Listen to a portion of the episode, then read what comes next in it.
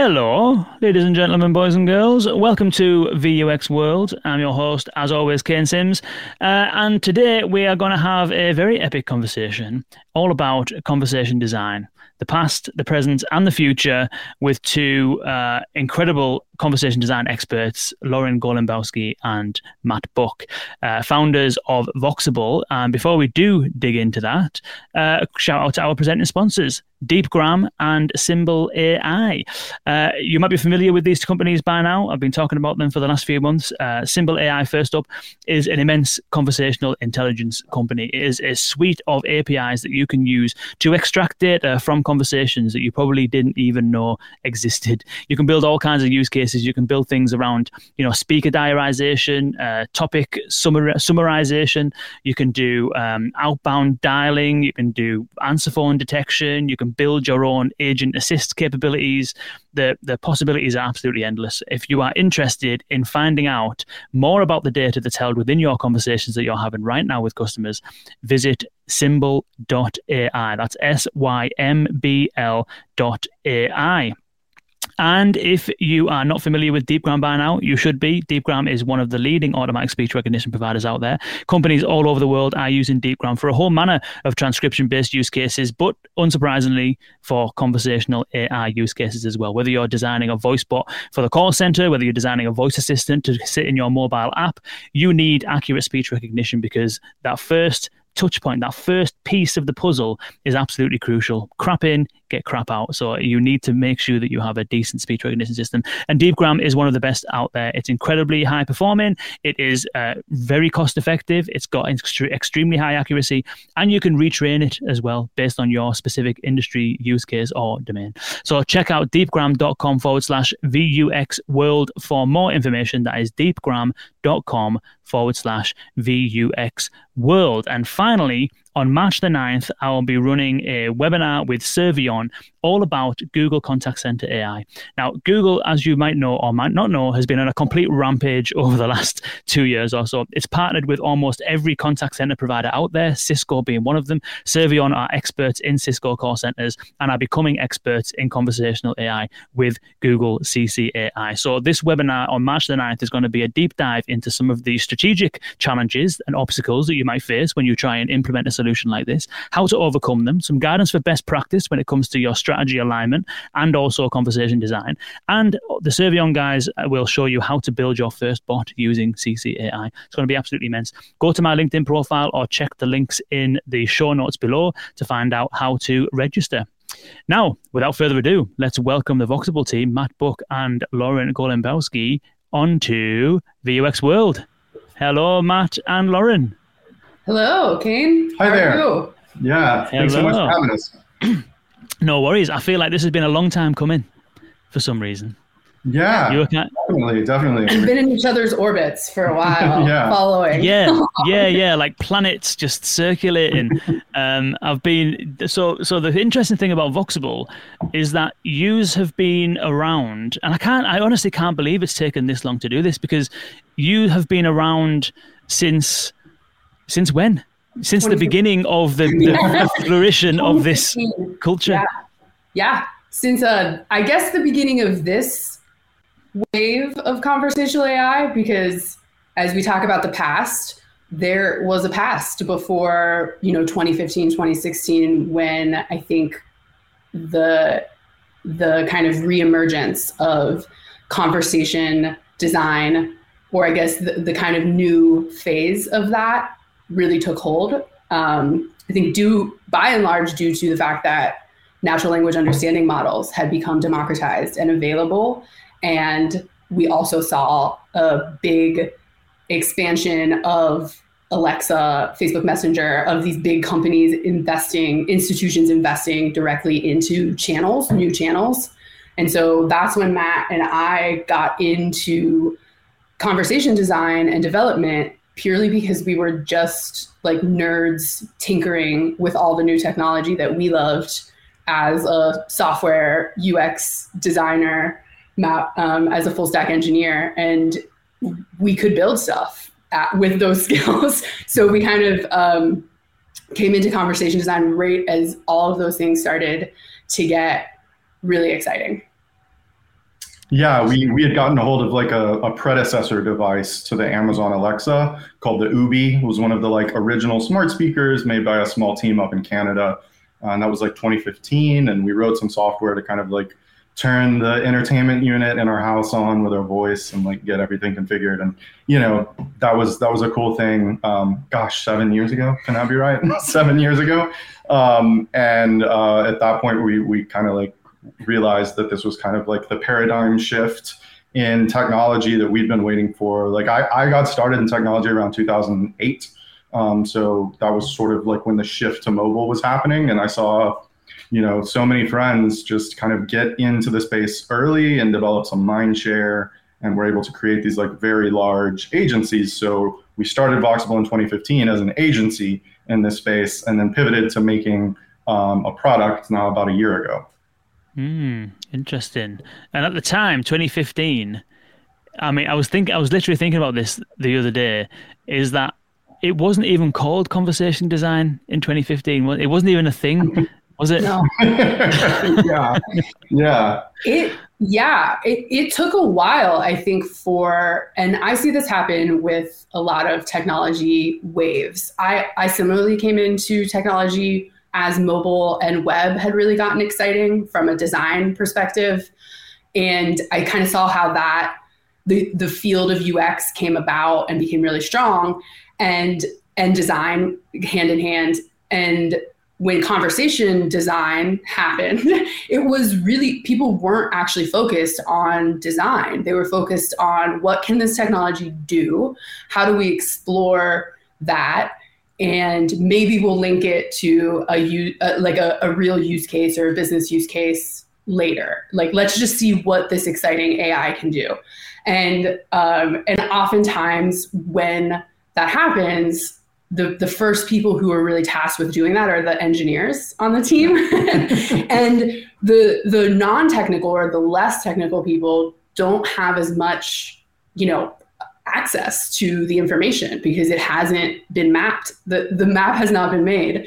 And so it's it's really interesting to kind of see how the industry has gone from this like no one has a map to we're like creating terms like conversational designer that then switched to conversation designer then um, i'm seeing all these like ai trainer roles and uh, even conversation developers or strategists. And I think it's really cool to see that evolution and really see the the design is being crystallized in this uh, industry because from my perspective, and I think Matt too, when we saw that shift happening in web and mobile, the impact that really made it valuable to enterprises and organizations and like individual users as well, mm-hmm. the end users, was an actual ex- user experience design approach to creating applications. Um, and and so I think that is desperately needed and is happening in conversation design as well. Mm, but yes, no terms existed back when we started. it was like conversational design. In fact, I think our so we when we got into the industry because it was like so difficult to find good information about like a process because we hadn't even really settled on a term for what this was. Um, it was, you know, most of that knowledge was coming out of the IVR industry. Um, and, uh, you know, we, during our time as an agency, a lot of what we focused on was training, trying to kind of um, teach organizations how to think about conversational AI. And so we built this introduction to conversation design course and i think it's still conversational design because we created it when that was like the term. And now now we've dropped the the all and it's just conversation design. Um, and like conversational ai definitely wasn't being used as a term when we got started. Um, but yeah i mean it's it's just i i keep like a linkedin job post alert for conversation designer. And if uh, just watching the way that that role has grown and organizations are really starting to like really invest in those teams and i'm starting to see some of those folks get poached from like you know various financial institution to insurance company et cetera um, it's it's heartening to see that organizations yeah. have finally learned that this is kind of the, the secret to making this stuff work yeah it's interesting because they have it has settled on conversation design. I mean, I remember when when I, I think I registered the VUX World domain name in in something like June 2017, I think, mm-hmm. and at the time, I, I, didn't I didn't search for this at the time. I just assumed that voice user experience would be a thing, and therefore VUX World sounds good, and so I registered the, the domain name. And it wasn't until like a year and a half or two later, I was kind of going back over and thinking like, is VUX a term? Was that a term? And there, there was like one mention of it on Twitter prior to to June the 26th or something, whereas now VUX, you know, VUI design, conversation design, all of these different terminologies and stuff like that have, have all just kind of grown up over the last five years or so. It's crazy. You you made it a term. You I don't know about that. I don't know. I can totally find the person who did make it a term. They just come out of an Amazon um, Alexa workshop. You know, back in when when Amazon used to run all these workshops and training and all that kind of stuff, um, someone had come out of that. It might have been the guy Hugo who who made the the fart skill. I don't know if you know Hugo. He made the, the infamous fart skill. I think it might have been him. But uh, but yeah, no, it's funny. I remember doing your your course actually in well, I don't know when it was. It was years, a few years back. Um, I remember doing that course. It, it, it was really good, and at the time, there wasn't. I don't even know if. I don't even know if there wasn't many, many. I know that there was a couple of things kicking around, but there wasn't anything really around there. When you approached that, and, and maybe this might give us an insight into your the way that you were thinking about things at the time. In order to create a course out of something, you need to have some degree of experience in it and mm-hmm. been through the process a number of times to be able to perfect your methodologies and stuff like that and then to be able to solidify that into something that you can teach other people is you need to have a good grounding and a good understanding in it so where were you kind of extracting your knowledge from in those times when 2015, 2016, nothing much is going on. I remember even when I launched VUX World, I couldn't find anyone to speak to, really, very few people, because no one was hardly doing it. Mm-hmm. Was it a yeah. case of all learning through experience? Was it that you were looking at kind of like slightly older documentation from the IVR space and, you know, like Cathy Pearl, Jon Bloom, that kind of stuff? Like, where did it, where did it all kind of, where did your knowledge come from in those days? Yeah, so we, um, we built the course like a couple years after starting, you know, service work consulting with enterprise organizations like AT&T, Overstock, GoDaddy, and we had done um, and we had been you know trying to build like a knowledge share around conversation design. Especially in austin texas where we started the company there were a couple a few different companies in Austin that were focusing on that. Conversable was one of them that was acquired by LivePerson. Um, I'm, I'm, trying. I'm trying to think back to all of it because it's like digging up the the old past. And we, you know, spoke at a lot of user groups and meetups, and we just kept hearing from designers and developers who would attend, like, how do I get more knowledge? How do I get more information? And you're right, there wasn't a ton out there. And we had kind of developed our own sort of like we're huge documentation nerds internally, and and um, for every client work that we did, we just started building kind of like a best practice set of documents, and and we, it started to kind of be the foundation for what could be like training or curriculum and so we decided uh, we had gotten the chance to do like a workshop, a, a, little bit longer of a workshop at Austin Design Week, which is like a free design event that they throw every year. And we saw like a lot of people come, a lot of people were super interested. And so we thought maybe we could instead of you know giving this for free in a really tight 90 minute workshop where you're barely able to learn that much um, let's let's turn it into like a full day workshop where local Austin people can come and learn about conversation design. And so we launched that and we held a couple different workshops. I think we taught um, around 50 students came in in Austin. And that was great and love doing those workshops. It's so, it, it having, especially now after the pandemic, having that physical space with people to work and go through like affinity diagramming and actually, you know, mapping out conversation flows and we decided to actually film one of those workshops and turn it into an online training. Um, so we kind of did a hybrid of like, let's take these in, this in-person workshop that we run, and then let's add a bunch of other screencasts and other supporting um, videos and turn it into a full-on you know curriculum for folks to just get introduced into conversation design really with the focus of providing like our perspective our curriculum was really just this is like a ux design methodology user-centered ux design methodology and let's apply it to the the nuances and constraints that are added when we start to implement or think about conversation design. So teaching them about NLU and all the different channels. Um, so yeah, that that was what went went into it. And really we thought like this is how we can scale some of our impact is we don't have to physically be present with every single person who needs to learn this. Um, we can put it out there online.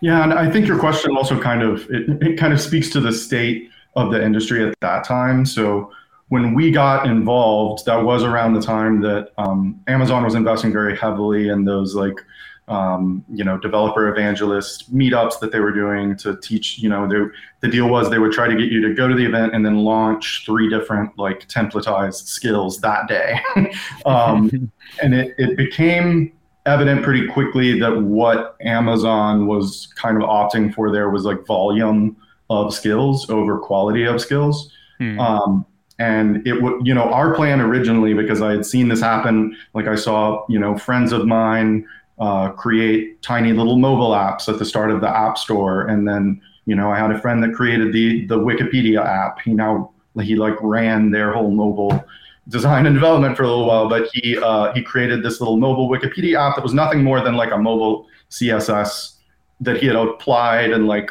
put a browser frame over. Very, very simple app. And he was making like a thousand dollars a day for a little while, just like an indie developer. And I thought, okay, well, this is, you know, this, we'll have this new device that's going to be in all these homes. Surely Amazon will give us a way to charge for the software we're building for this platform, just like Apple did. Um, that did not happen. so we had to, we had to pivot um, and we ended up making, uh, we decided, okay, well, we'll just do, you know, conversational AI broadly we ended up making a chatbot for a small music festival um, in Austin uh, that was called Sound on Sound. Um, and it was like a, you know, attendees could ask questions about the schedule, you know, what time is Courtney Barnett playing and, you know. And it was uh, taking place in Austin, outside of Austin. They have a Sherwood Forest Ren Fair grounds and and this music festival was taking place at the Ren Fairgrounds. It was the first time they had done it, so they had this whole style that was like half hipster, half like uh, old timey, like medieval, what you yeah. would see at a Ren Fair. And so, right. from a conversation design, like actually getting into writing dialogues and applying a brand style, we like had a ton of fun doing that for that particular. Um, mm-hmm they wanted the kind of yeah like old english in the messages that were sent so that bot ended up getting the attention of the director of emerging technology at south by southwest and so we ended up getting to work with south by southwest to make the virtual assistant um, for south by southwest for a few years um, and then that was kind of that got us the bought us the ability to kind of work with larger enterprises and so that was kind of the history of the first few years of the company that we were like basing the the sort of knowledge um, of that that we put into the course on. Mm. So so you had that's a, it's a nice organic story that as well. So so you kind of took an interest in something, learned about it, began to tie together some familiar concepts that you've had from previous experience with user experience design and Matt with your engineering background and both of you observing the trend that's already come before in mobile and, and thinking about how to position yourself to kind of take advantage of this emerging technology doing a few projects, learning while you're going, solidifying this knowledge into this base of, of learnings and teachings essentially and then managing to kind of like you know grow your capabilities grow your experience through working with some pretty large brands. So at that point you would think that well things are going really well. We've got you know lots of big decent clients. We've got a really good solid foundation of knowledge. We're kind of you know going really well. What was it then that that had you get to the point where you thought actually do you know what maybe a design tool is is the direction we should be going in. Yeah absolutely. So um, set the stage well. I think that the the thing that was happening internally for us is that we had established this process and this design methodology that was based on user centered design.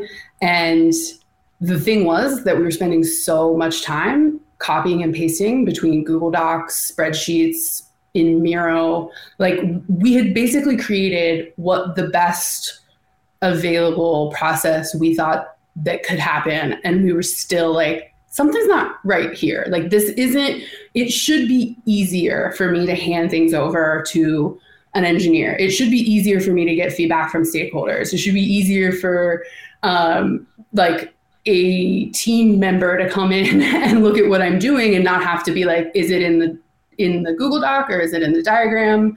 Where is the the the latest version of this content? And so we really to like impact the industry and like what we like needed um, was to build a product and it was really the goal of just streamlining this process because spending so much time and seeing how that was also affecting the end result of what clients or teams could accomplish in the amount of time. And so oftentimes what would happen is we would see teams build something.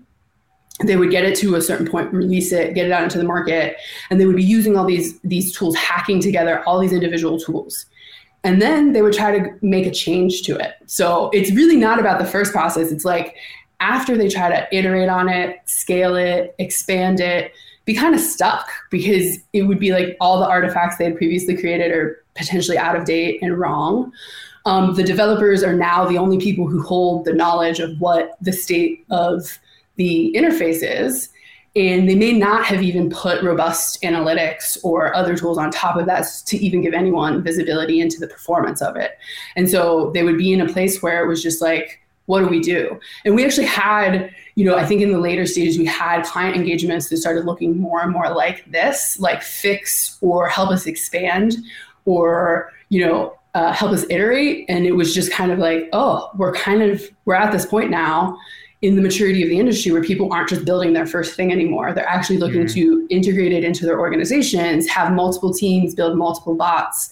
Um, and it just started like all of that messiness just was expanding. And we were like okay this is the time if we want to make an impact on the industry and solve our own problems um, and the problems of our clients like a product makes the most sense. And i definitely think that also like that whole stage you set was great and then the pandemic hit. And i think it kind of yeah. shifted the way business um, was looking at small studios like ours who were very much focused on like innovative technology. A lot of those budgets went away for the large part of 2020.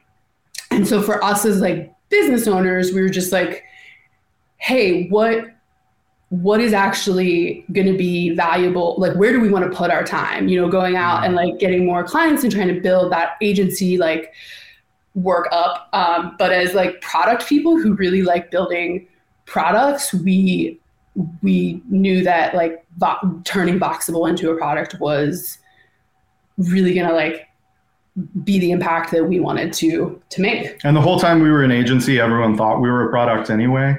So we figured right. we just keep the same. yeah, exactly. That is a that was a that was a little branding uh, nuance was every time someone would come to us, they'd be like, "Show us your products," and we were like, "Oh, we're just we're an agency. Product yeah. is our, our, knowledge and our methodology." Um, so. Interesting. Well, it does have a name that that can that is quite transferable. But having said that, I, I've had a lot of conversations over the years with people who think that that VUX World sells a product, and it's like, so what's your technology?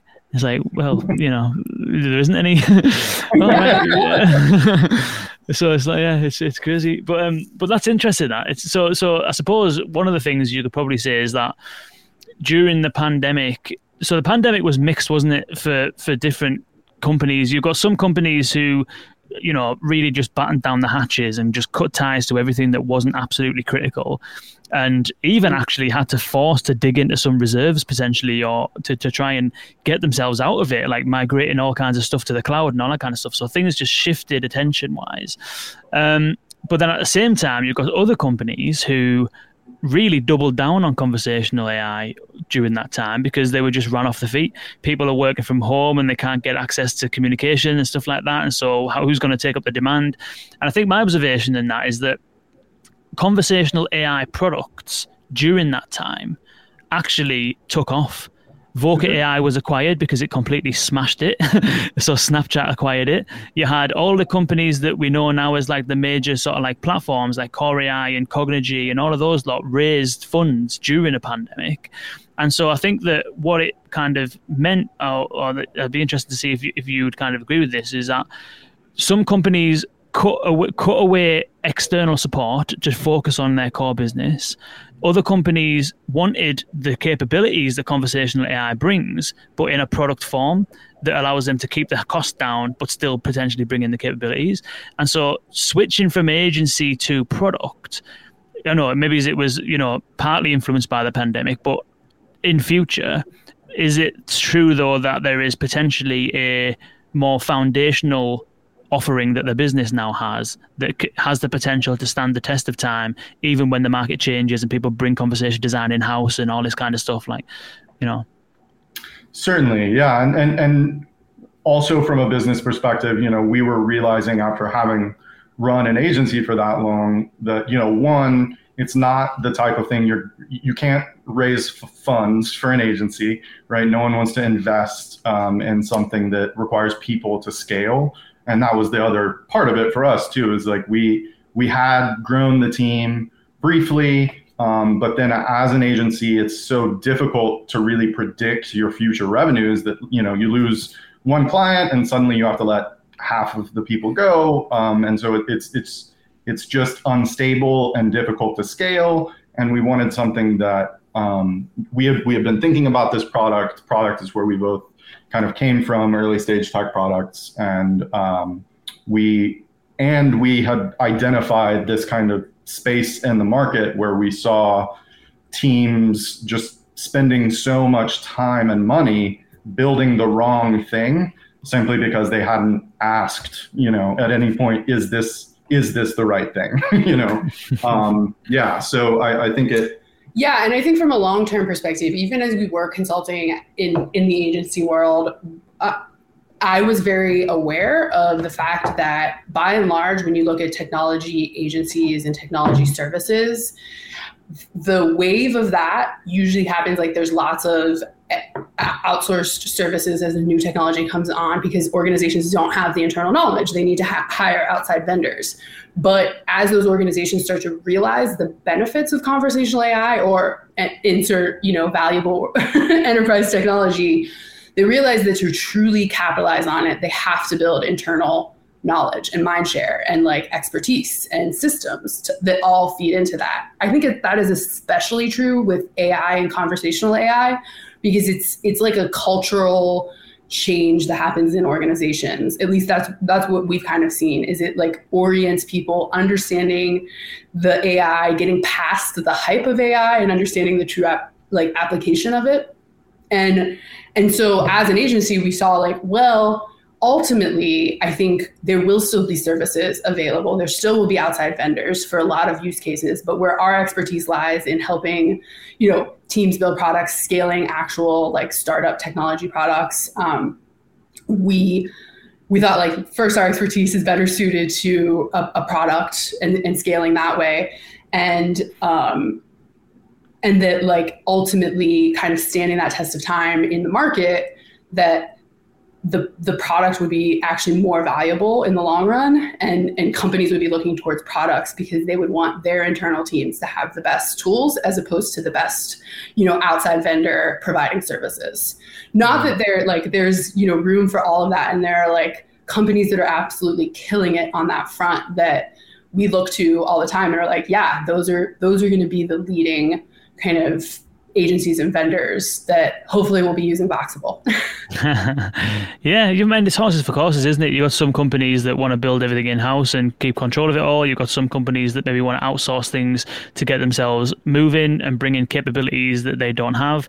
You've got others that actually just want to get everything off their plate and just outsource things entirely. You know, you've got companies like, you know, well, most companies do that. Kore AI and Redroot and Smart Action, Action AI, totally just out 24 7 AI live person. All of them do the same. Just outsource the whole thing, give the whole problem to someone else, and let them sort it. So I think it's it's, it's definitely horses for courses. Um, but I think having that product allows you to, you know, it's it's yeah, it's a more it's a more foundational capability that gives you a nice position because you, you, can be talking to agencies, you can be talking to consultancies, you can be talking to end clients that use it. You know, you can even encourage hobbyists to get used to it, and then when they land their kind of career, they can bring that. So I think that having the flexibility of a product, I think, is really helpful. Um, yeah. What is it? Oh, just to interject, I was just saying, like, it, what those things, like, all of that is happening at the same time in the biggest mm. enterprises. There are different business units, different teams that are purchasing external vendors and having them do out of the box call center work. There are sales teams that are building custom chatbots. There are yet another team building virtual assistants. And so at these largest enterprises, you're seeing like they're using all of it. They're building internal knowledge share. They're also hiring external vendors. So there's like it is absolutely like a, a very frothy place right now and will continue to be. Wild West. Um, yeah. What is it then about the Voxable product? So, so I wonder if you can explain the premise of it. There'll be some people who might be familiar with other design tools who might not be familiar with the concept. Like, what's the general premise of of Voxable as a tool then? Yeah, it's it, the goal is really to help organizations scale and manage their conversational apps, voice and chat apps. And we do that by, you know, giving those designers, UX folks a really usable place that they can create the experience, create the content that drives that experience. Um, so we have a really simple script editor that is is kind of like working in a Google Doc you know, you don't have to lift your hands from the keyboard a ton. You don't have to drag and drop what API call is being made at this point. You can just start writing scripts. And then um, we add structure to that um, in our, the, your scripts can also be rendered as diagrams. Um, and you can add and annotate data really flexibly. So all of the contextual, intents entity type data that goes into conversation designs can be um, modeled in in Voxable And then we provide the technical folks an API and CLI. So they're spending time in a command line interface as opposed to a GUI interface. They're not dragging and dropping. And by they, I mean developers aren't dragging and dropping. They're writing code. They're in their IDEs. They're in their code editors, which is where they are most efficient and spend most of their time.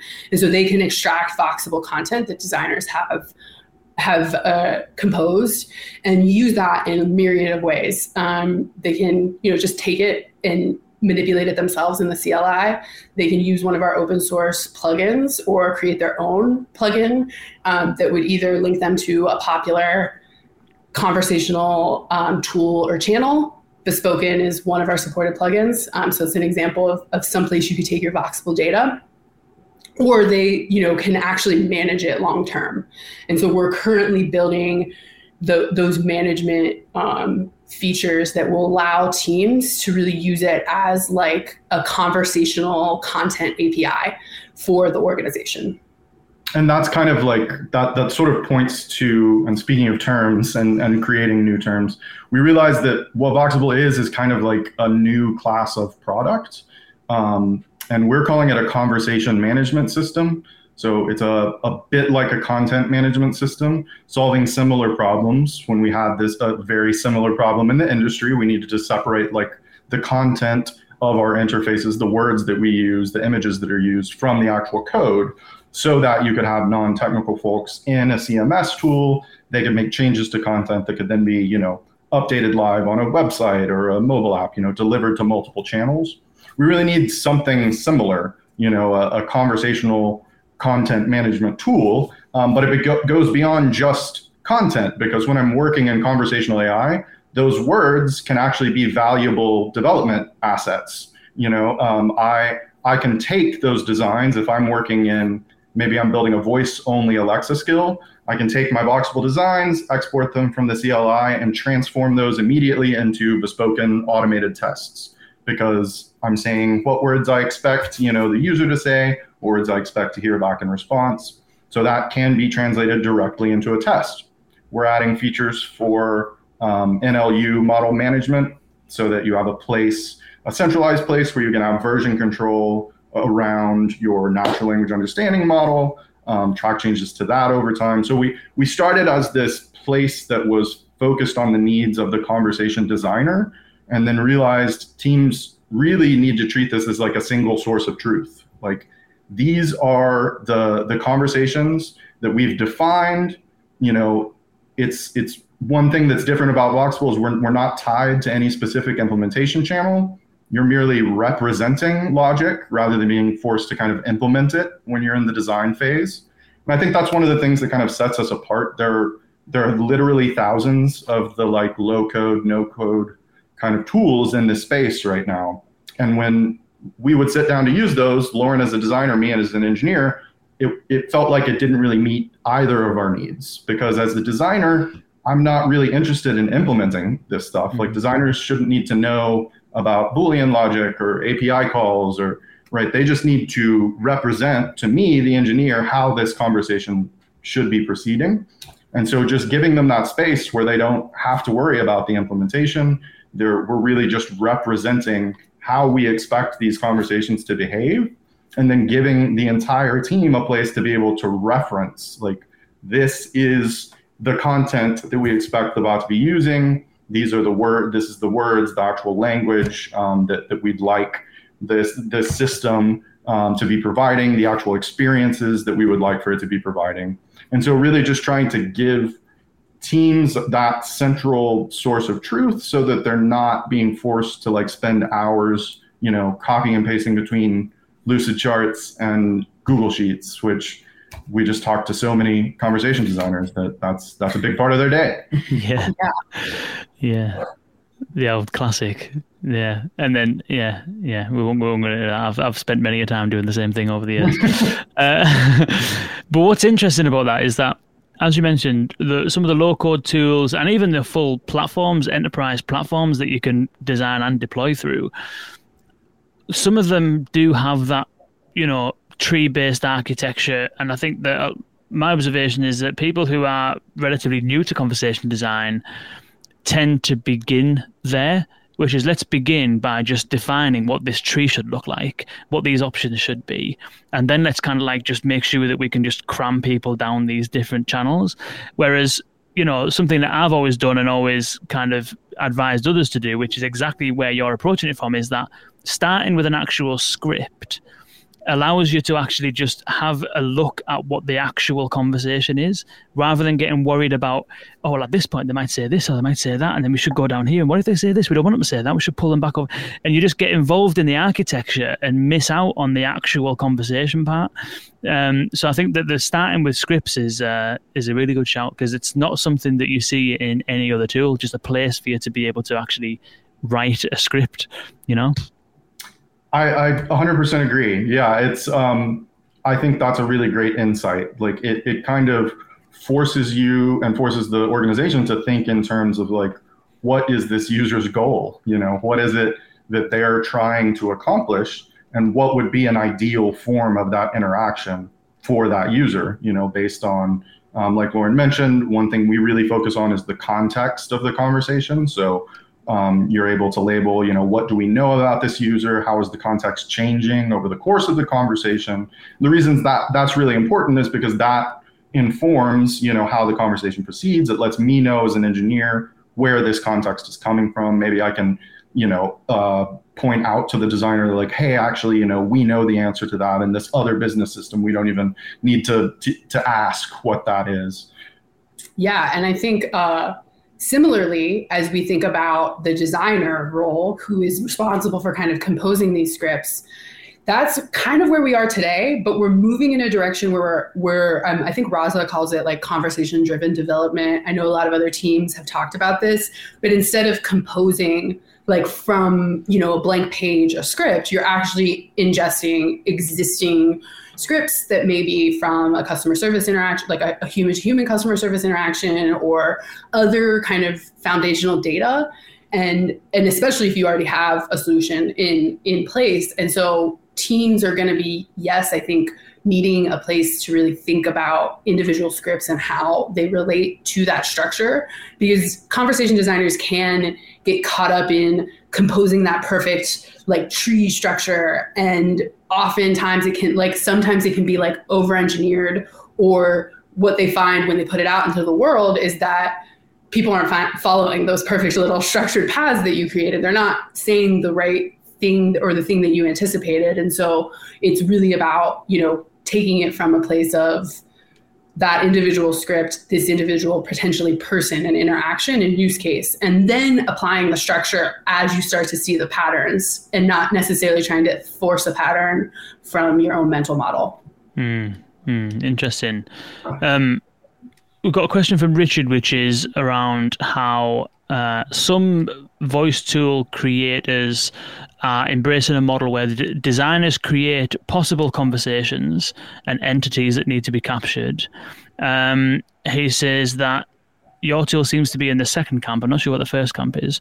Forgive me if that's accurate. Either, what are your thoughts? Oh, this is the question. What are your thoughts on the either approach, or whether you might migrate to something like that? So, I think what Richard is asking is that you've got that flow-based architecture approach. You've also got this open dialogue style, more kind of loose approach, which is here's a topic of conversation. Here's some turns that can happen within that topic, and then we define the intents underneath it, and the model behind the scenes just takes care of the actual conversational part. What's your thoughts on those two kind of approaches, and, and where does Voxable sit on that sort of spectrum? Yeah, that's that's a great question, and this kind of gets to um, yeah this this kind of new uh, era of of conversational AI um, where we're dealing rather than the kind of rules based, intent based systems where we're trying to create these natural language understanding models, um, try to determine this list of intents, and then from the you know the logic side, um, trying trying to navigate these conversations in a very logical way based on you know sending the text of what the user said to our NLU system, seeing what the intent is, and then making some decisions from there versus something like uh, Alexa Conversations, which is this newer style, uh, where or even the the latest version of Rasa, where we're providing these example conversations um, and then allowing the the uh, the intelligence of that particular platform to determine what happens next rather than like the code of, of my own you know system determine what happens and what even what is said in response. Um, and uh, our, our opinion is that we're trying to remain a flexible tool. So we want to support both of those those kind of means of, of design. Um, so we we want to be a tool that you can use sort of uh, regardless of, of your how you're going to eventually implement this.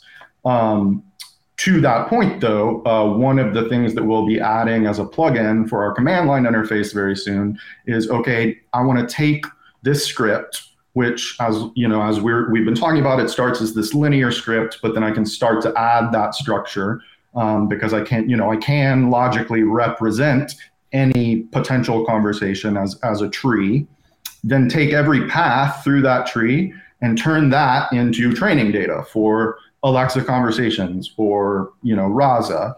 So being able to support that kind of probabilistic model is something we're really interested in, and this is still like there's a lot of unknowns here for for organizations, especially enterprises. Um, so we another kind of feature of, of Voxable that sort of sets us apart. We're trying to differentiate ourselves with is the Voxable Assistant. Um, and so this is um, the part that you had kindly mentioned mm. um, the, the, that is powered by GPT-3, which is OpenAI's large language model AI. Um, it allows us to do really interesting things. So one of the things that we do is there's a little lightning bolt button. At any point you're working in a script, you can ask the Voxable Assistant to just suggest a message. This can be a user message, a bot message, and it will make sense kind of given where you are at that point in the conversation.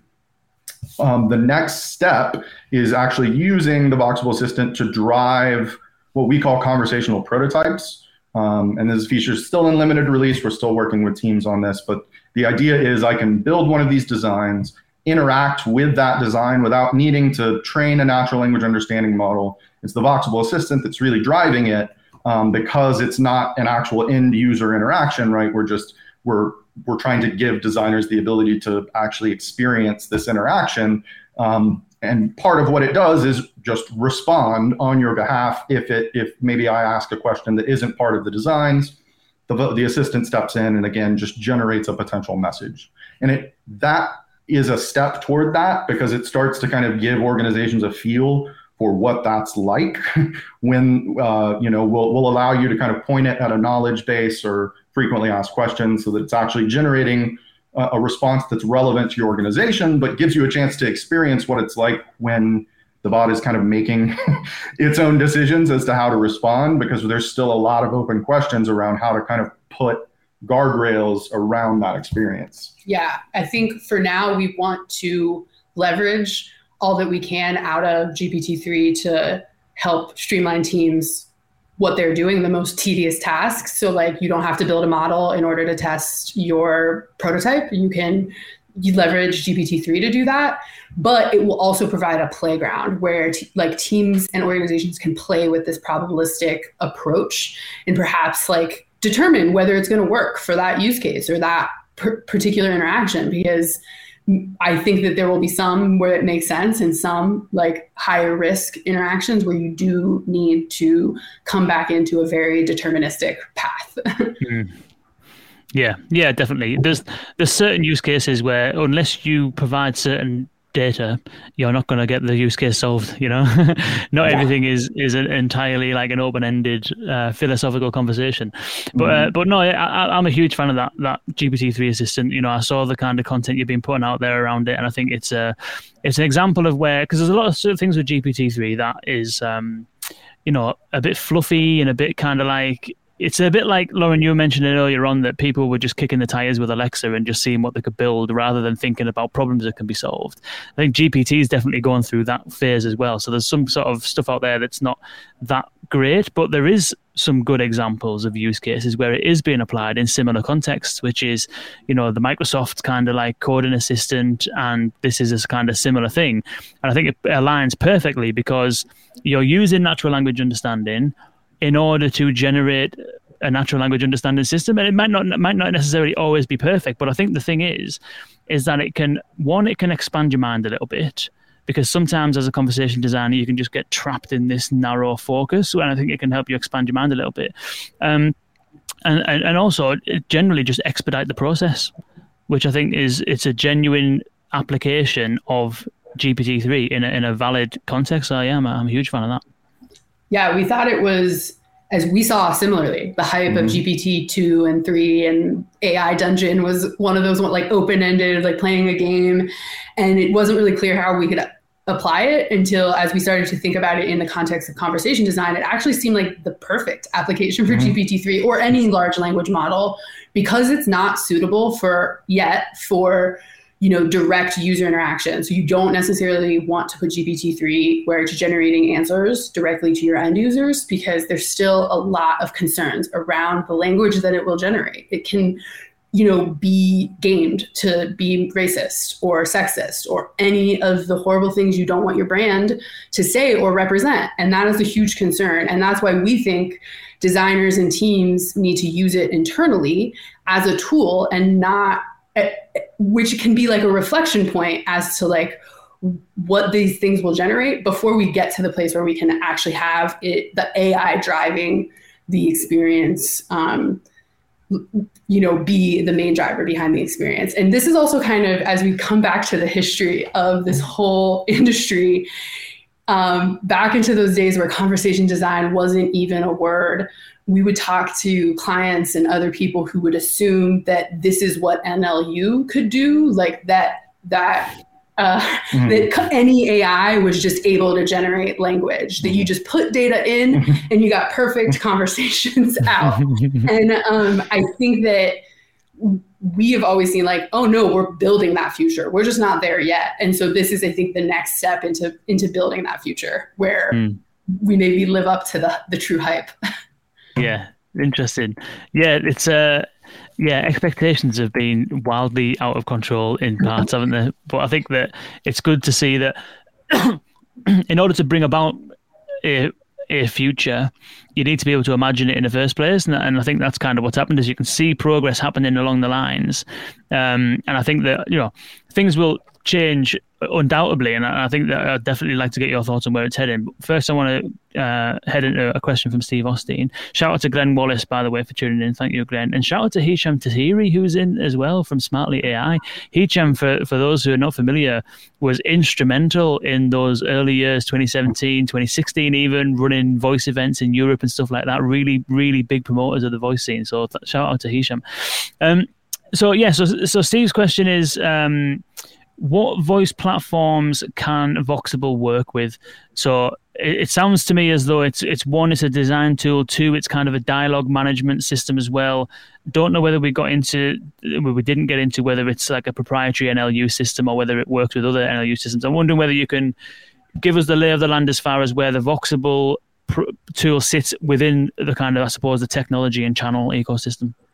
Yeah, for sure. Um, so we'll work with anything. Um, so we're we're really just you can kind of envision it like a, a headless CMS.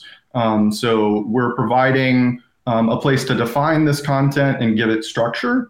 Um, and then the the cool thing about just kind of flexibly defining a conversation and the way that you want it to go in this way is that we can then we have all the data necessary to produce all of these kind of useful artifacts. So right now, um, the current version of the product, I can um, use the CLI, export my design either as uh, Bespoken automated tests or Colang, which is a, another small startup, uh, very cool, being run out of Romania.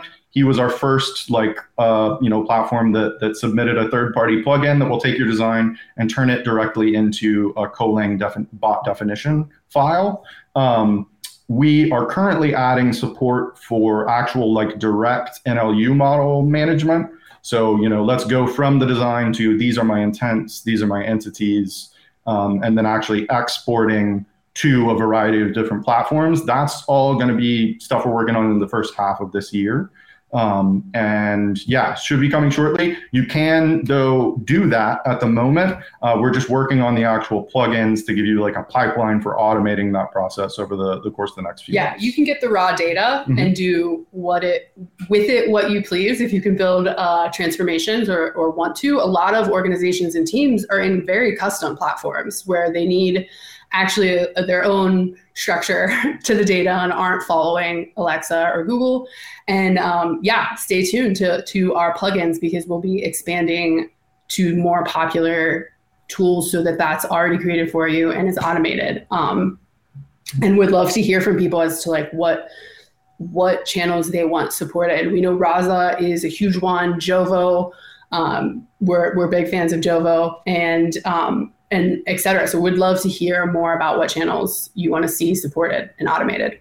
Mm, cool, wicked. Well, we'll definitely put the links in the show notes, and we'll get to that um, when we wrap up. Um, so, thinking about what we've been we've been discussing, we've been talking about the the evolution of conversation design as a practice. Excuse me, I need to cough. It's not COVID, I don't think. I hope. we've been talking about the, the future of conversation, well, the history of conversation design as a practice, and how it was very um, new ground that was being explored. Best practice wasn't really established. We're kind of getting into a realm where best practice is kind of becoming established. I've got some questions about whether it is best practice or not, because I still think there's some mistakes being made with things like beginning at trees, not having enough customer data, there being a real clear divide between development and design. A few other things I think that we could that we can get to, but nevertheless, there's there's, there's tools like Voxable. You know, um, Richard was like I mentioned, OpenDialog. You know, uh, Voiceflow. There's, there's tools that have kind of cropped up that are beginning to solve some of these problems to the point where I think that the tooling is is at a stage where you can design, develop, launch, implement, and maintain conversational applications using tools, which wasn't the case five or six years ago. It was all it was all developer tools, which you know is is not accessible for everybody. And so there's been great progress made, definitely. But now we're seeing things like GPT-3. We're seeing things like, you know, Got It AI and Zero Shot Bot and, and Vlooper and these transformer-based NLU models similar to GPT-3, you know, Hyro and, and things like that. And so some and Rasa's conversation-driven development is a mixture of design and development, uh, kind of like seems seems to me as though it's a combination of the two things. Sounds very similar to the Voxable platform in that you really do bring the design development phase close together. What I'm kind of getting to is that as we approach a point in time where we're starting to solve some of those problems, what is it that you think the future of conversation design looks like, and what kind of a job will will conversation designers be doing in three years, five years time? Yeah, I think um, we are moving towards this probabilistic uh, design creation, uh, kind of working with and alongside an AI to help create the the actual intelligence that that you will be putting out there to end users. And so I think the designers will be more focused on creating the best examples and templates that feed into those probabilistic models. There'll be a lot uh, more testing and analytics focus on the conversation design role. I think right now we're still at a place where analytics isn't getting a ton of love or attention and and how powerful that is to organizations and teams will become a lot more significant.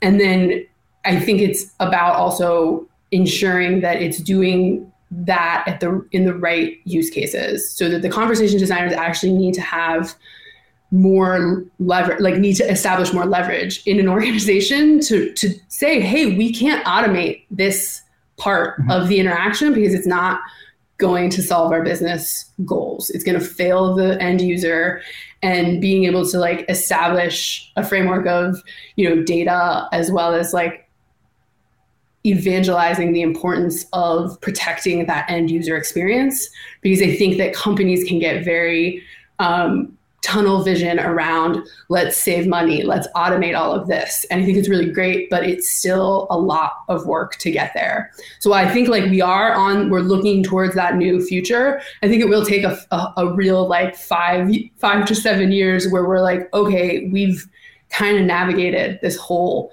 area and where there's new maps to be drawn. And so like that's the exciting part. And I think that's the the reason, you know, we're we're on this journey with Voxable is to go draw some of those maps. Yeah, and just to echo what Lauren said, I think it's it it's more and more of the process is going to become augmented by AI. So, um, you know, using conversational AI to to accelerate the process of, of bringing conversational AI to market. Um, and uh, we'll, ultimate dog fooding, I guess, yeah. of the industry. yeah, we'll we'll see like more and more organizations adopting these kind of probabilistic models. More research on how to make large language models something that's like effective and usable and like a user-facing context, um, and just I think yeah, a, a lot more investigation into what it takes what design means um, when we're, we're handing more autonomy uh, to the system to respond and, and how we exert control over that. That's that's going to be the question we need to solve over the next yeah next few years. Interesting. There's a really good, I can't remember the name of the person or the name of the model, so it's not going to be very helpful to anybody, especially those listening. Um, but there's a, there's a really good framework which looks at the, the learning journey versus how confident people are in the knowledge that they acquire.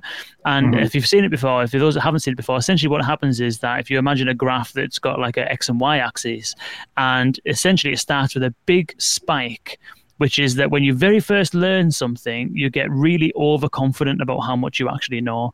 But then you scratch the surface and you realize there's a hell of a lot more to it. And then your confidence plummets to the point where you feel as though you don't know anything about it.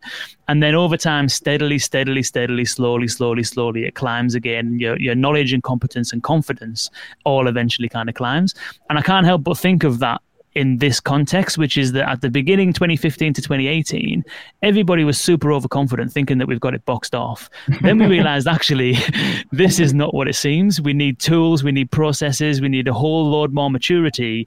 And now we're seeing that happen plus technology advancements. And so we're kind of just climbing up that latter phase of it. Would you agree? Yes, yeah. That, Though I do think that there's a mm-hmm. lot of mini dips of that, of that happening along the way. Yeah. Depending on who gets a hold of that knowledge, you can definitely be like, run in a direction along the way. You're like, oh, that that I thought I knew about this, but I didn't. And that's the, I think those are some of the exciting parts. Is like we're gaining knowledge, we're getting maturity, but there's still new technology being built. There's still still like a you know a, whole, a new language model could come out this year that blows us all away and is like is the thing um, which will change everything and so I, I, think expect the unexpected as well as mm-hmm. you know stay on the course and on that path of gaining knowledge Nice, nice. I couldn't have wrapped it up better myself. Stay learning, and um, yeah, don't get trapped in the status quo, isn't it? Is the is the thing.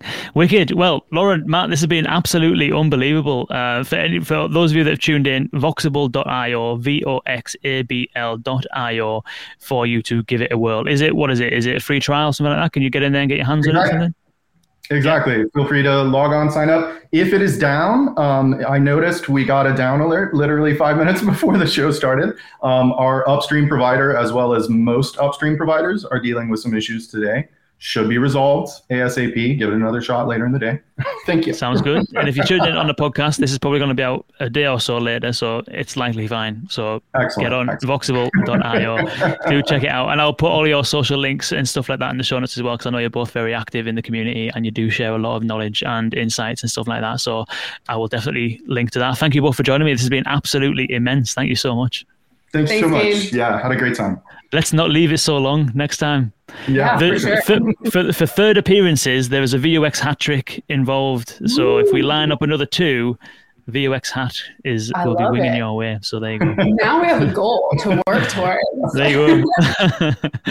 nice one, Lauren, Matt. It's been an absolute pleasure. Thank you so much, Thanks. and thank you all for tuning in. Thanks again. Cheers. Speak, speak soon.